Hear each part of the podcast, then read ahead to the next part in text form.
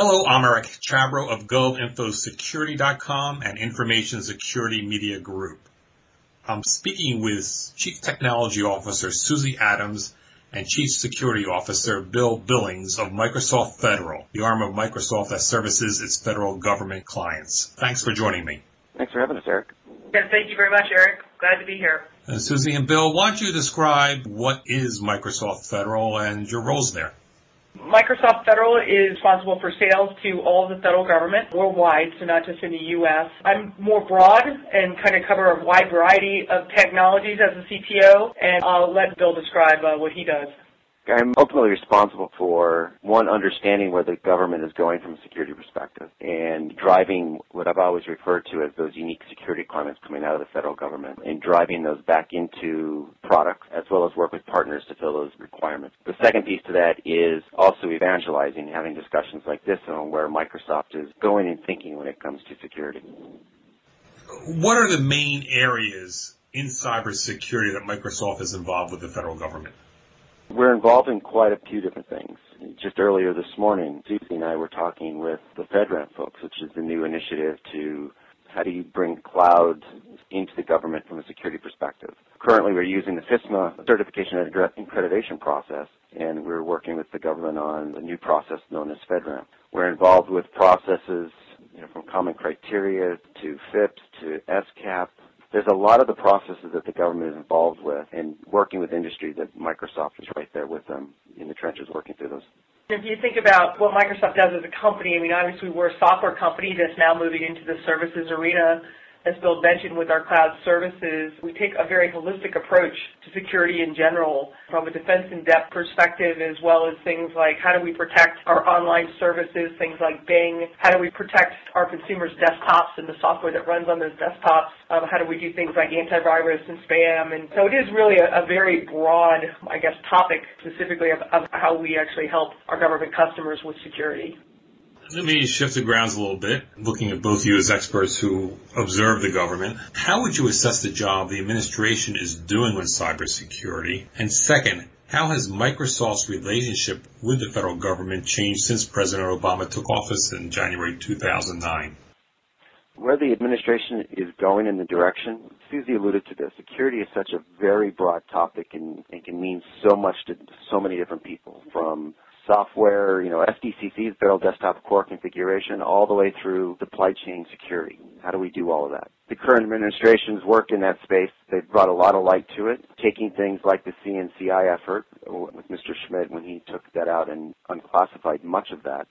In our perspective, has been doing a lot of good things to bring to light and also is to recognize just how hard it is. It's not as simple as saying deploy FDCC do tick, do you know all these other things. There's a lot of moving parts here, and I think the administration is really doing a good job of getting the rest of the government as well as industry to recognize there's a lot of moving parts here a really good example, I guess, work we're doing with the new administration is around cloud computing. I think one of the challenges that industry and federal agencies faced was, you know, how do we make sure that the products and services that we're purchasing that are cloud-based, whether they be multi-tenant or dedicated, conform with federal C&A regulations. The processes that existed previously were really more tailored towards on-premise software solutions uh, and hardware solutions. And so this work that they're doing in conjunction to create a single authority basically inside a government that consists of representatives from Department of Homeland Security, Department of Defense, and GSA is really groundbreaking work. And, you know, I think the new administration has done a great job of putting a big foot forward that we have something that's been very difficult for the government to do in the past. If you look at C&A requirements and certifications from the Department of Defense to the civilian agencies, there's some nuance and some big differences between the two. And getting everybody to agree has been a really tough thing to do in the past, and it looks like with the FedRAMP program that they're making great strides there, and, and we applaud that and support it completely in partnership with them.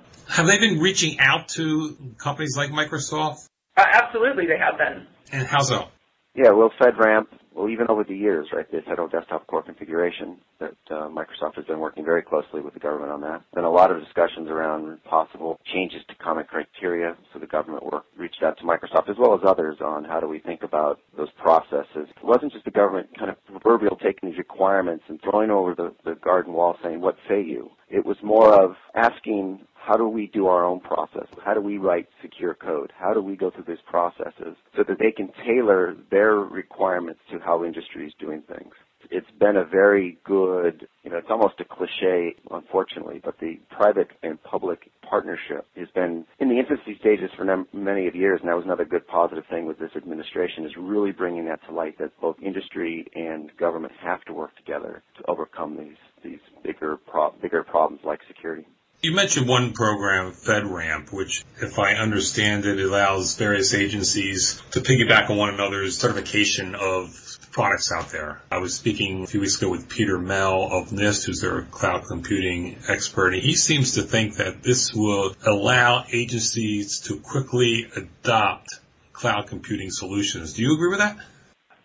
Absolutely. One of the challenges for a vendor like Microsoft, you look at the promise of cloud computing, it's to build a commodity-based service that really the code base doesn't change. It's not a, a like a traditional hosted environment configured in a particular way for each customer. This is actually a commodity-based service. To be able to go to a single unified organization to get a FedRAMP seal of approval really saves a lot of time and money on both the provider's perspective as well as on the agency. Without that seal of approval, we would have to go to each agency that purchased a cloud product, and they would have to go through those independent third-party audits that can be quite lengthy, depending, and that would just be really kind of not in line with the commodity-based nature of cloud computing in general. With cloud computing, there's a good degree of risk for each agency to say that, yes, I feel comfortable with those C&A requirements, and by having a consortium of agencies on board with their chief technical security officers as well as executives on board, they'll be able to have more eyes on the FISMA in the C&A